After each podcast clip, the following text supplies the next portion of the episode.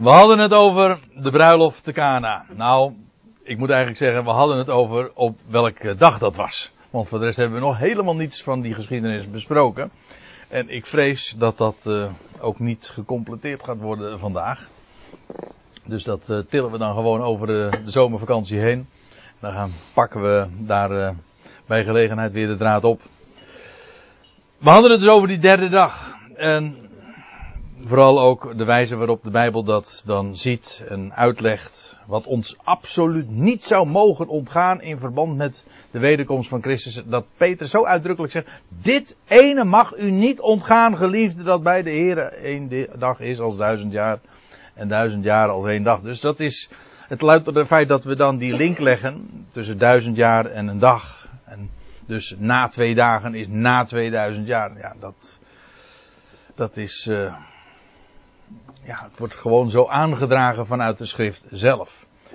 Ja, ik zei al, al die uh, uh, verwijzingen dan vervolgens naar de derde dag in het Oude Testament, in de Hebreeuwse Bijbel, die laten we gewoon voor wat het is. Ik, misschien mag ik één uitzondering even maken. En dat is de geschiedenis, omdat dat namelijk wel heel sterk aan elkaar gekoppeld is, de geschiedenis van Jona. Hij was in, het, uh, in de zee, in de Volkerenzee. De zee staat inderdaad in de Bijbel voor, uh, voor de volkerenwereld. Laat ik het anders zeggen, Jona, die zijn missie ontrouw was, vervolgens daardoor in de zee komt, eigenlijk ook in het graf, want je leest dat hij bidt vanuit het dodenrijk. Jona 2. En dan daar in het, in de buik van de vis zit. En dan op de derde dag is het, dan komt hij boven water. Uit het dodenrijk. En ja, dan is het de Heer die dat later zelf ook uitlegt van zoals Jona uh, in de vis had, uh, zo ook de zoon des mensen die op de derde dag, of hoe, staat, uh, de, hoe is de formulering dan? Maar in elk geval, dan wordt er een link gelegd tussen Jona's verblijf in de vis, in de zee, en vervolgens het feit dat hij daarna weer aan het land gespoeld wordt. En, dat is de ene kant. En aan de andere kant de dood en opstanding van, van Christus. Maar het blijkt dus net zo goed van uh, toepassing op het volk van Israël. En al die andere verwijzingen naar de derde dag laten we dus eventjes voor wat ze zijn. Ik ga verder.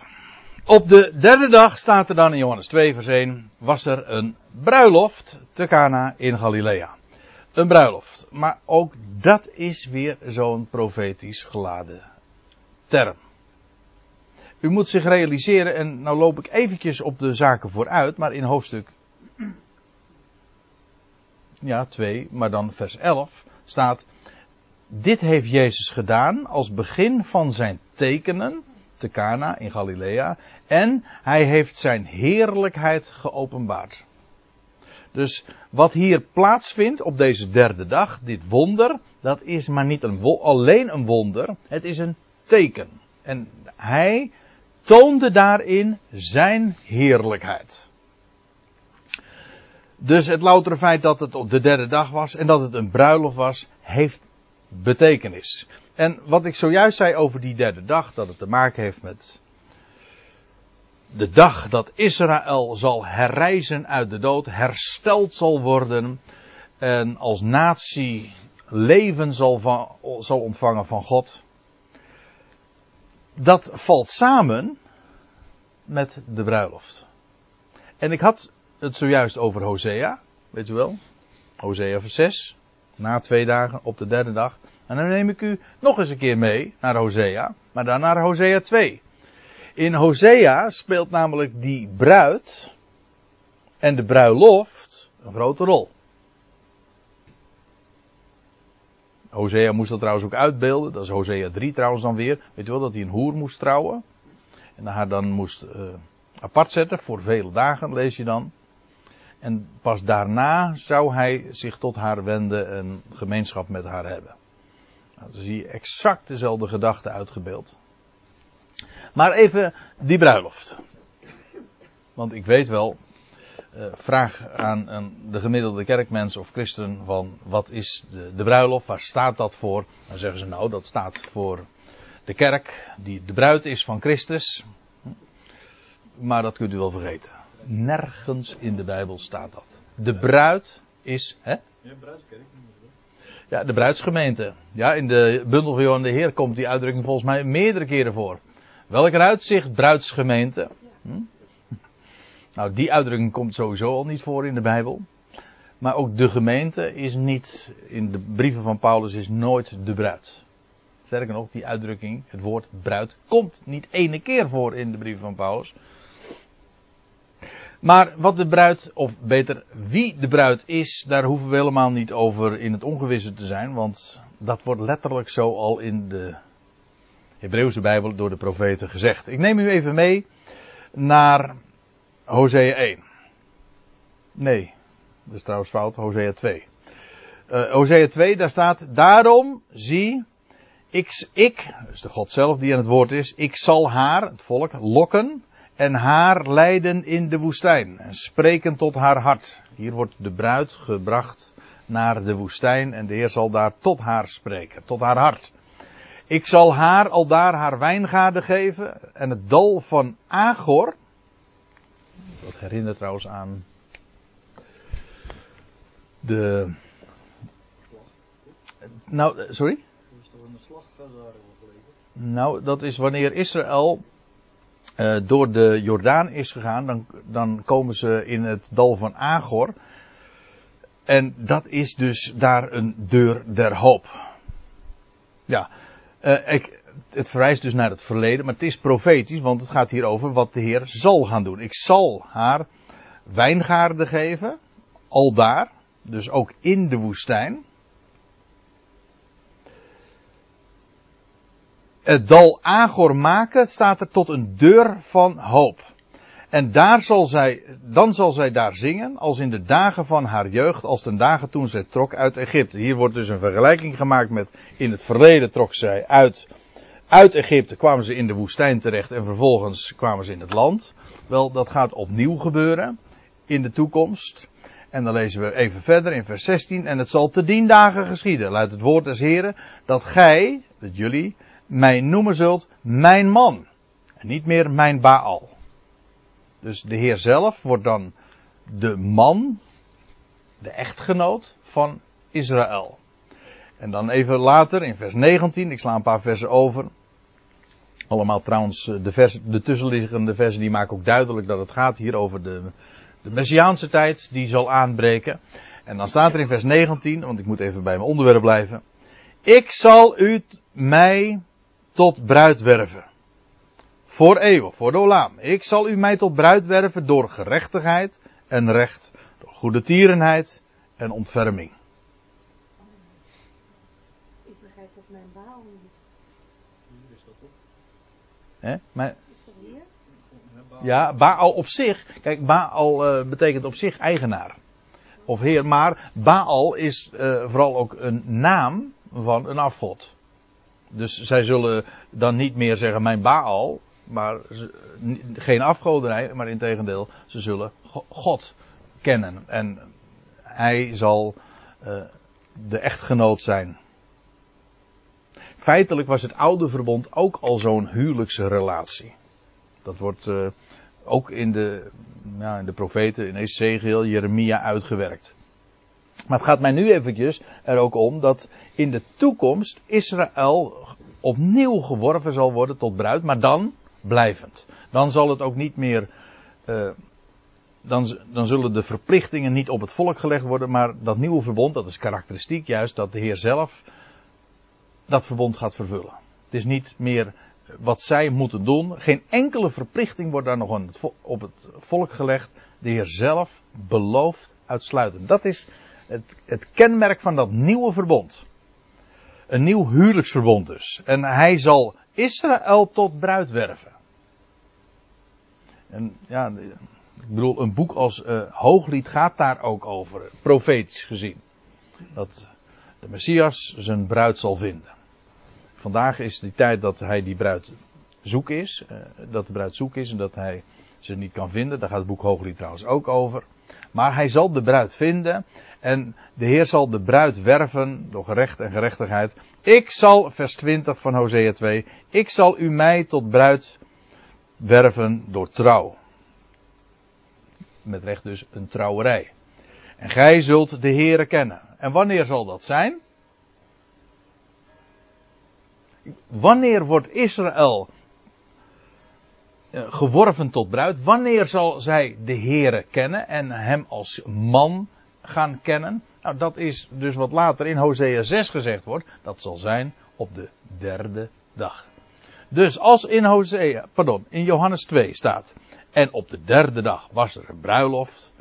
Ja, dan is zo'n aanduiding eigenlijk zwanger van messiaanse belofte. Als je de, de profeten kent, dan weet je, aha, hier is veel meer aan de hand. Dus niet zomaar.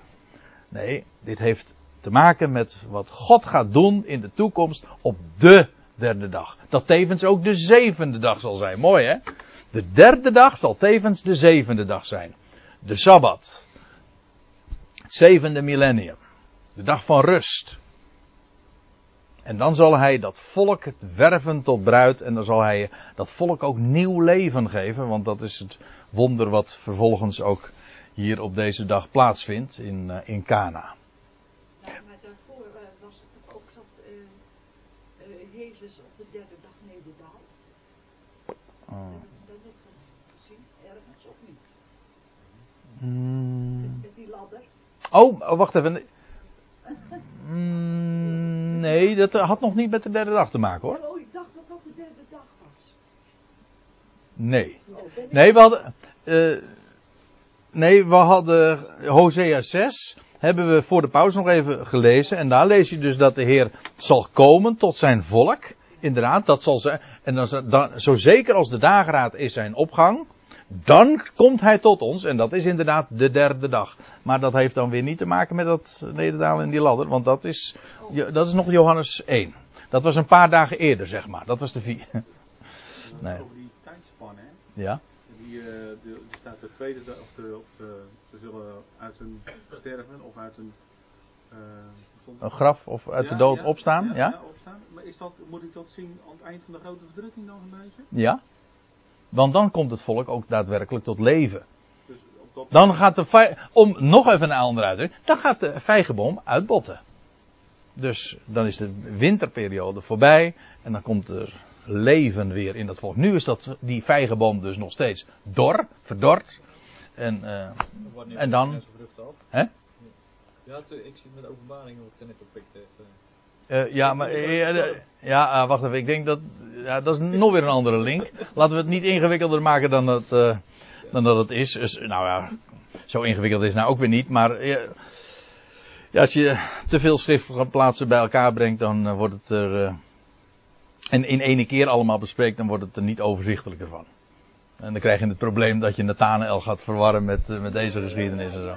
Dus ik wil, ik wil het wel een beetje overzichtelijk houden. Ik dan dacht, Ja. eh, dat was dan eh, dat de, de, de, eh, de bruid eh, Israël en, en, eh, God is dan eh, de man, hè? Ja, de Heer is de man, ja. De Heer is de man. Ja. Ik denk heeft wat te maken dat Jezus dan eh. Ja, zeker, zeker. Want de Messias is feitelijk ook daar, daarbij de, de uitdrukking, dat is natuurlijk in de algemene Bijbelse gedachte. eh, de Heere is de man, maar eh, meer, meer speciaal of eh, uitgebeeld in de Messias, die immers de icoon van God is. Ja, ja. De bruid, hij is de bruidegom. Ehm, later trouwens in Johannes zullen we ook nog zien dat Johannes de Doper op ook zegt, ik ben de vriend van de bruidegom. Verwijzend naar de Heer. Ja, de, de Heer is de bruidegom en, en hij komt tot zijn woord, tot de bruid. Ja. Nou ja, daar is eh, natuurlijk heel veel over te melden. En ik zei al, oh, dit is Hosea 2. En als je gewoon door zou lezen, en dan kom je in Hosea 3. En dan krijg je dus die geschiedenis waar ik even aan refereerde. Dat eh, Hosea een, een vrouw moest nemen, een ontuchtige vrouw, een hoer, een hoer zeg maar. En dan eh, wordt zij eh, afgezonderd voor een bepaalde tijd. En dan na die tijd, dan lees je dat Hosea alsnog haar huwt. En nou niet zozeer huwt als wel gemeenschap heeft. De prijs was al voor haar betaald. Ze was gekocht en betaald. Maar pas na verloop van tijd uh, wordt ze daadwerkelijk ook de, in de praktijk ook de vrouw. De bruid. He? Ze, ze, was in quarantaine. Dat ze, en feitelijk is dat die quarantaine, om zo te zeggen, uh, is de, die periode van twee dagen dus. Dat de, de bruid zoek is. Maar dat is dan weer even een link naar het boek Hooglied. U ziet, er zijn zoveel Bijbelse passages die over dit soort thema's gaan. En soms is de invalshoek weer wat anders. En de, zijn de uitbeeldingen weer wat anders. Maar altijd toch met dat centrale thema van de Heer en de, de bruid en de bruidegom en de bruiloft. Wat dacht u van de bruiloft van het Lam? Dat is niet dat de Heer de kerk trouwt of zo. De, de gemeente Gods die vandaag verzameld wordt als het lichaam van Christus. Om, om even in de terminologie te blijven, dat is dus het lichaam van de bruidegom. Wij horen niet bij de bruid, we horen bij de bruidegom. Ja, eventjes om uh, in je denken, maar het is geweldig als je dat mag zien. In elk geval, er was op de derde dag dus een bruiloft, dat was te Cana, dat was dus de plaats waar Nathanael ook vandaan kwam. Later wordt deze plaats ook nog genoemd in, aan het einde van deze geschiedenis, maar ook in hoofdstuk 4, vers 46. En dan is het wonderlijk genoeg weer de derde dag. Ja, echt. Je zou, zou haast zeggen dat dat moet geregisseerd zijn. Hè? Ja. En dat was in Galilea. Dat is trouwens. Als je dat in het boek Johannes leest. Dan zit daar nog een gedachte achter. Want ik zal u even meenemen naar een paar hoofdstukken later. In hoofdstuk 7, vers 42, vers 52. Dan lezen we. Zij. Dat zijn dan de Jezus' opponenten. Zij antwoorden en zeiden tot hem. Uh, zijt gij soms ook uit Galilea? Ga maar na en zie dat uit Galilea geen profeet opstaat. En dat, dat Galilea slaat dan eigenlijk op het feit dat, ja, daar, daar gaan de profetieën niet over. Dus met andere woorden, de Heer die, die uh, bezat volgens hen niet de, de papieren. Daarbij onkundig waren ze natuurlijk. Maar goed, in Galilea. En de moeder van Jezus was daar. Waarom? Dat wordt daar verder niet bij vermeld. Was het een familiebruiloft? Ik bedoel, je kan erover fantaseren wat je wil. De mededelingen zijn tamelijk sober. Je kan van alles eh, bedenken.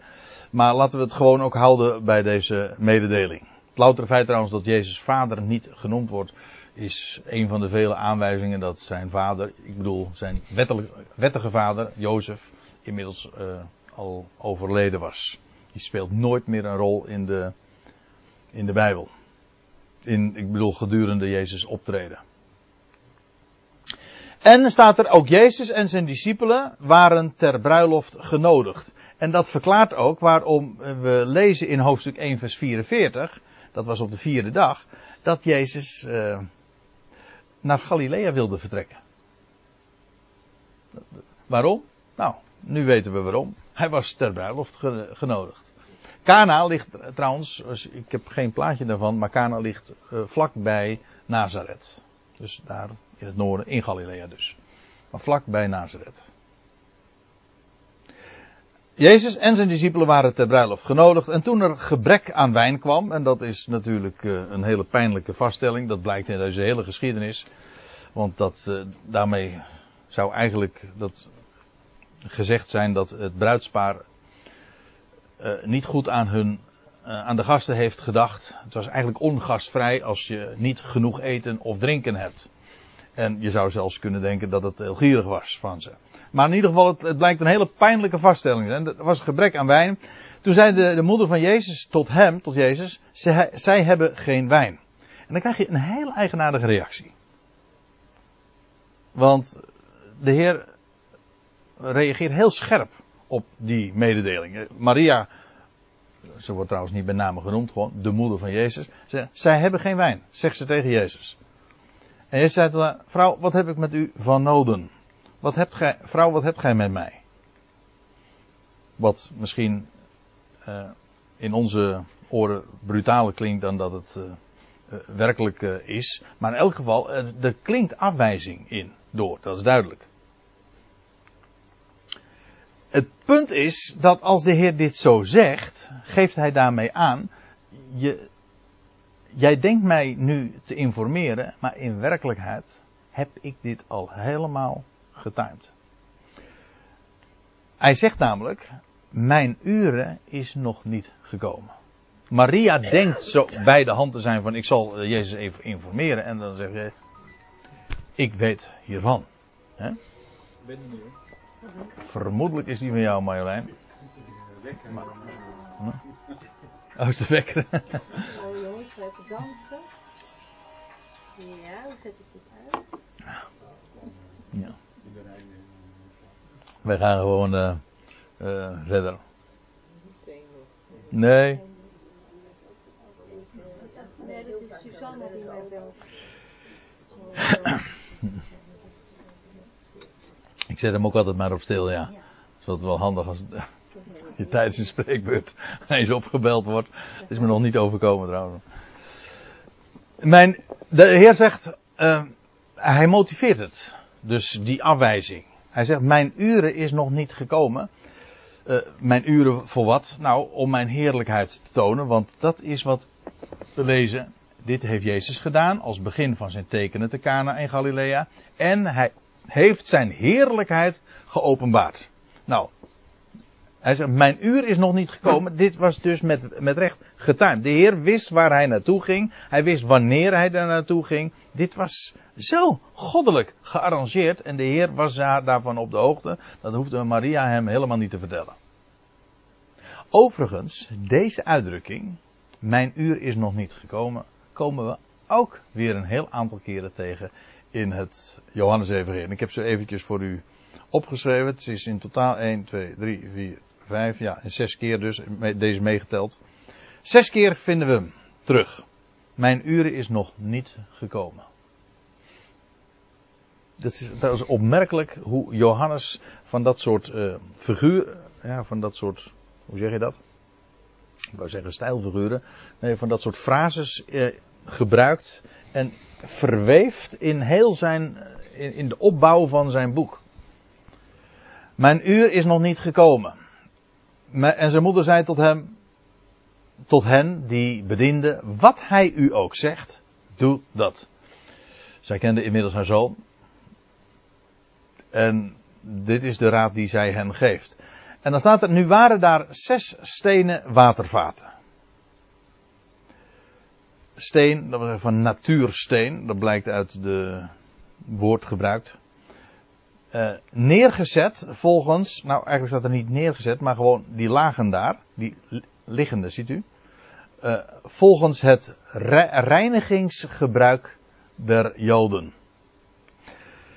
Ja, je leest eh, in Matthäus 15, maar er zijn trouwens meer schriftplaatsen, dat als de Joden aten en bij elkaar kwamen om te eten bij de maaltijden, moest daar eerst, eh, moest op een speciale wijze ook de handen gewassen worden. Dus vandaar ook dat reinigingsgebruik der Joden. En eh, meerdere keren wordt daar in de evangelie ook naar verwezen. Er waren soms ook discussies en disputen over. Over hoe dat moest en wanneer dat moest. In elk geval, eh, dat was het gebruik.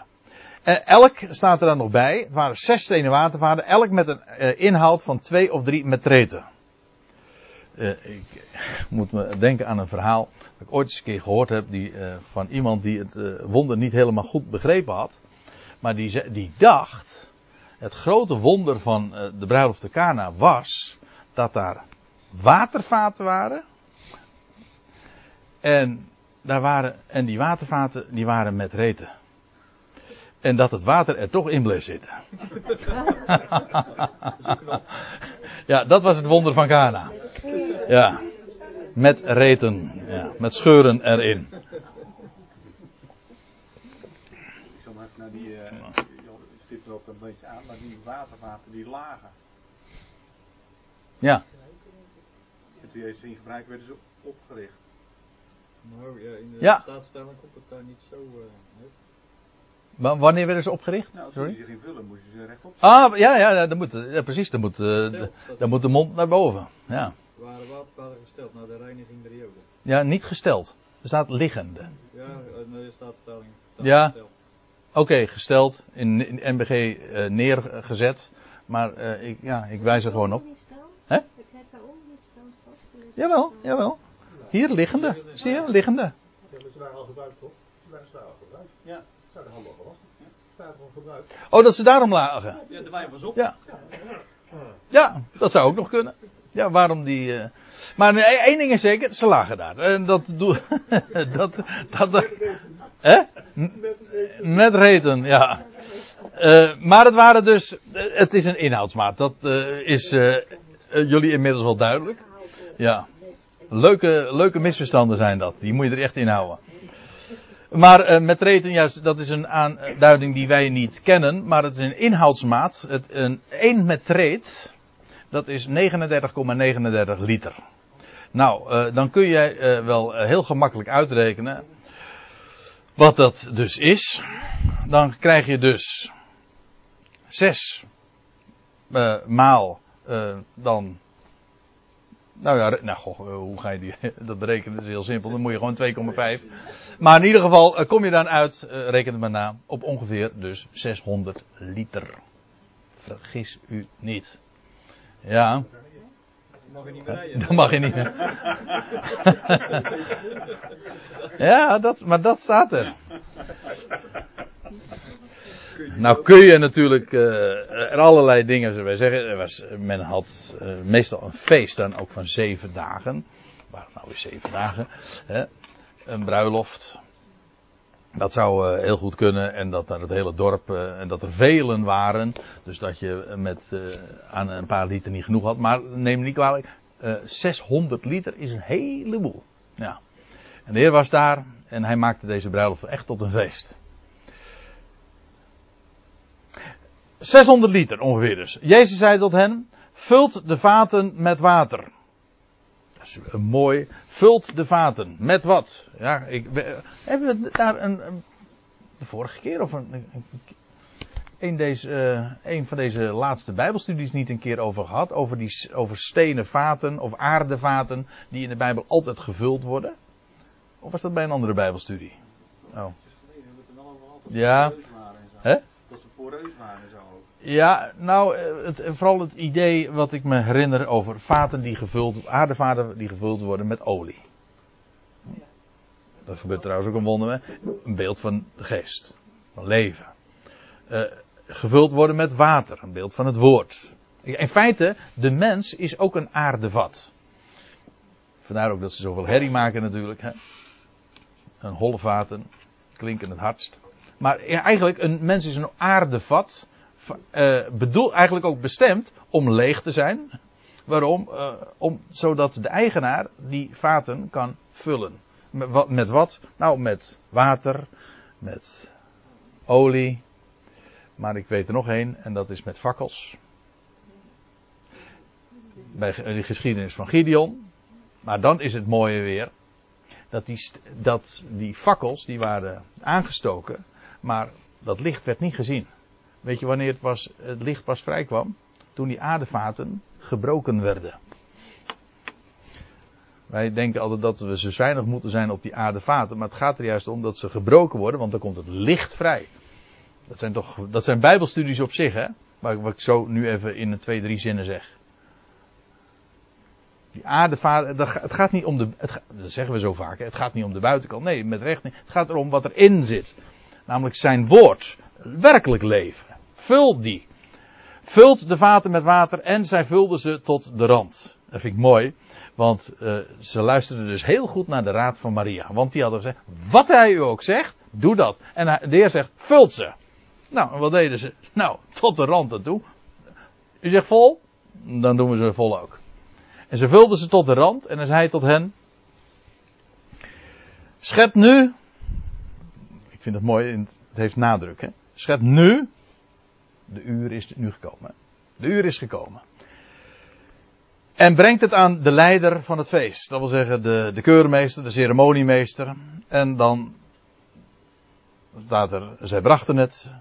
Toen nu, oh, een foutje. Toen nu de leider van het feest het water proefde, dat wijn geworden was. Want die, hij wist van niks, lezen we. daar moet ik even bij zeggen. Oh. Oh ja, en hij wist niet, staat er dan tussen haakjes bij, hij wist niet waar deze vandaan kwam, maar de bedienden die het water geschept hadden, die wisten het. Maar dan ga ik weer even terug, sorry hoor. Eh, toen nu de leider van het feest het water proefde dat wijn geworden was, dat water hier, dat representeert het woord. Ik zei al, water in de Bijbel is een beeld van het woord, maar hier heel specifiek ook het, het woord van het oude verbond. Want wat lees je? Was gevuld volgens de, eh, volgens de reinigingsgebruiken der Joden. Dus het heeft te maken juist ook met het oude verbond en met de wet van Mozes.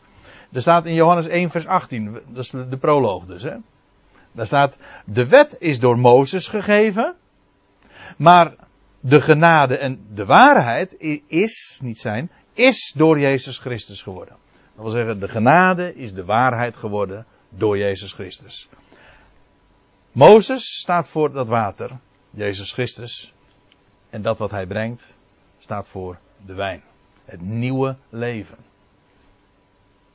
En dan zal ik u nog eens wat vertellen. Want wat was het eerste. Wacht even. Het eerste teken. Wat was het eerste teken van Mozes? Wat hij daar ooit deed. Water werd veranderd in bloed. Hè? Niet. Nou, ik, nou ik de geschiedenis ken. Ja. Ja. Mozes en Christus. Allebei. Eerste teken. Eer, Mozes verandert water in bloed. Fijn, Een type van het oude verbond. Dat wil zeggen, het woord dat brengt vloek, dood met zich mee. En dan komt Christus, zijn eerste teken. Hij verandert water ook, maar dan in wijn. Vreugde. Het ene spreekt van dood, het andere spreekt van leven. Maar dan ook werkelijk leven. Wijn spreekt van leven. Niet waar, Therese? Ja. Een Jo- een Joodse mevrouw, die zegt, Lechaim. Op het leven. Dat is wat wijn is. Moet er altijd aan denken. Ik heb er ooit eens een keertje een, een, een hele uitgebreide studie over gehoord. Van iemand die daar veel, eh, veel verstand van wijn had. En over de wijze waarop dat eh, tot stand komt. Ja, iedereen weet wel dat het, eh, dat het van druivensap komt. Maar het, is, het zal je gedacht zijn als je weet wat er bij kijken komt. voordat dat druivensap wijn is. Want dan gaat het in de kelder. Een beeld van een graf. Onder de aarde. En daar gaat het gisten. En dan komt het vervolgens. Ik heb daar ook eens het een en ander over gehoord. Dan wordt het, het wordt bewaard. Standaard van oudsher. In eikenhouten vaten. Die, die vaten in die kelder die zijn van eikenhout. En dan stel je de vraag. Waarom eikenhout? Dat heeft weer te maken met de eed die God. En waarom Abraham altijd bij de eikenbomen ging zitten. En dan weet je dus ook meteen waarom eh, dat teken van de besnijdenis. Heeft ook weer met de eik te maken. Of de eikel. Ja toch? Ja, prachtige dingen. Dat is niet voor niks natuurlijk. Maar het loutere feit dat, eh, dat eh, wijn, dat is druivensap, jawel, maar het komt, het, is, het komt uit de kelder. Het is eerst gestorven en dan dat, dat transformatieproces, dat het geestrijk vocht wordt, vind ik ook zo mooi. Geestrijk vocht dat betekent, komt leven in. Dat vreugde voortbrengt. Uit de kelder, uit de dood, dus het spreekt inderdaad van de derde dag. Van nieuw leven dus.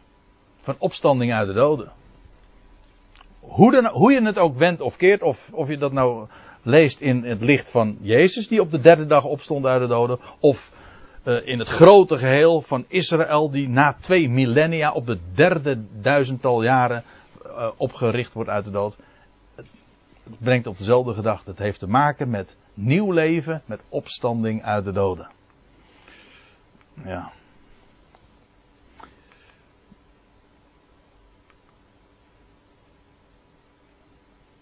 Nou, laten we het tiende vers nog even bij betrekken. Het wordt misschien ietsje later dan anders, maar goed. Het is de, we hebben twee maanden vakantie. Ik wil even nog even dit ene vers nog bij betrekken. Nou staat nog. eh, die, die, die ceremoniemeester is natuurlijk eh, zeer, zeer verbaasd. Eh, want dan. als, oh ja, de, de leider van het feest die roept dan vervolgens de bruidegom erbij. En hij zei tot hem. Iedereen die zet eerst eh, de goede wijn op. En als er goed gedronken is. de vertalers die durfden het niet aan. Maar er staat niet als er goed gedronken is. Er staat eigenlijk. eh, als ze dronken zijn. Zouden zijn. Ja, echt waar, zo staat het er. Het is, de, dit is echt een, een eufemisme. Het staat er gewoon veel sterker. Je kunt het in de, ook in de, de commentaren nalezen. Eigenlijk staat er dronken zijn. Kijk maar naar. Dit, eh, dit woord wordt elders gewoon vertaald met dronken zijn. Waar, ik- waarbij ik overigens wel moet aantekenen. eh, dat dronken en dronken ook weer twee is natuurlijk. Ik begrijp me goed, want je zou me zomaar mij kunnen gaan beschuldigen van dat ik eh, dronkenschap promoot. Zo bedoel ik het niet. Ik wil gewoon recht doen aan wat er staat. Er staat gewoon dronken zijn. Lazarus, ja. Ja, Zullen we het over Lazarus hebben? Maar u weet, die eh, werd ook opgewekt, hè? Opgewekte Ja. Maar, eh, nou goed, als het dan, als het dronken zouden zijn, dan de minder. Dan heb je namelijk niet meer in de gaten of het, eh, wat de kwaliteit van de wijn is. Dat, dat soort onderscheidingen maak je dan niet meer. Maar iedereen zet dat normaal op. Maar gij, de bruidegom, zegt hij. Er wordt tegen de bruidegom gezegd. Gij, bruidegom, gij hebt de goede wijn, de ideale wijn, het water dus wat Jezus had veranderd, tot dit ogenblik bewaard. Met andere woorden, tot het laatst. En dit is natuurlijk een, een ja, gewoon universeel Bijbels principe. Het beste wordt voor het laatst bewaard. Dat is altijd. De Heer die heeft zoveel goeds te geven en het, daarom zeg ik ook zo graag altijd. Het beste komt nog. Ja. Nou, dat lijkt me eigenlijk een heel mooi eh, moment om te zeggen om een uitroepteken te zetten. Het beste mensen, dat komt nog. En om, om hier de studie mee af te sluiten. Ik weet dat eh, de geschiedenis nog eventjes twee versen verder gaat. Maar dat komt dan de volgende keer en dan haken we hier weer aan. Maar wat een eh, geweldige verwachting hebben we zo. En zo zie je dat zo'n geschiedenis vol met, met diepere lagen zit en zo enorm veel rijkdom bevat. Nou, daarvan hebben we vanavond een tipje van de sluier mogen oplichten.